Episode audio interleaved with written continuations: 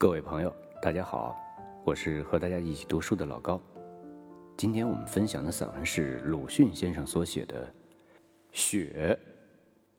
暖国的雨，向来没有变过冰冷的、坚硬的、灿烂的雪花。博识的人们觉得它单调，他自己也以为不幸否也。江南的雪，可是。滋润美艳之至了，那是还在隐约着的青春的消息，是极壮健的处子的皮肤。雪野中有血红的宝珠山茶，白中隐青的单瓣梅花，深黄的沁口的腊梅花，雪下面还有冷绿的杂草。蝴蝶确乎没有，蜜蜂是否来采山茶花和梅花的蜜，我可记不真切了。但我的眼前仿佛看见冬花开在雪野中，有许多蜜蜂们忙碌地飞着，也听得它们嗡嗡地闹着。孩子们喝着冻得通红。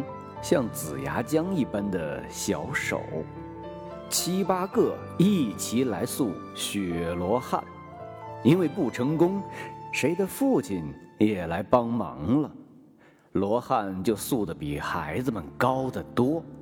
虽然不过是上小下大的一堆，终于分不清是葫芦还是罗汉，然而很洁白，很明艳。以自身的滋润相粘结，整个的闪闪的生光。孩子们用龙眼糊给他做眼珠，又从谁的母亲的脂粉帘中偷得胭脂来涂在嘴唇上，这回却是一个大阿罗汉了。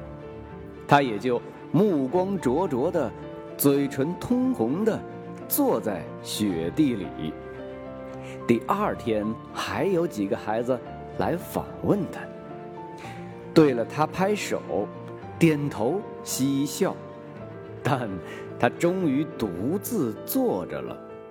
晴天又来消逝他的皮肤，寒夜又使他结一层冰，化作不透明的水晶模样。连续的晴天又使他成为不知道算什么，而嘴上的胭脂也褪尽了。但是，朔方的雪花在纷飞之后，却永远如粉如沙，它们绝不粘连。洒在屋上、地上、枯草上，就是这样。屋上的雪是早已就有消化了的，因为屋里居人的火的温热。别的，在晴天之下，旋风忽来，便蓬勃的奋飞，在日光中灿灿的生光，如包藏火焰的大雾，旋转而且升腾，弥漫太空，使太空旋转而且升腾的。闪烁，在无边的旷野上，在凛冽的天宇下，闪闪的旋转升腾着的是雨的精魂。是的，那是孤独的雪，是死掉的雨，是雨的精魂。一九二五年一月。十八日，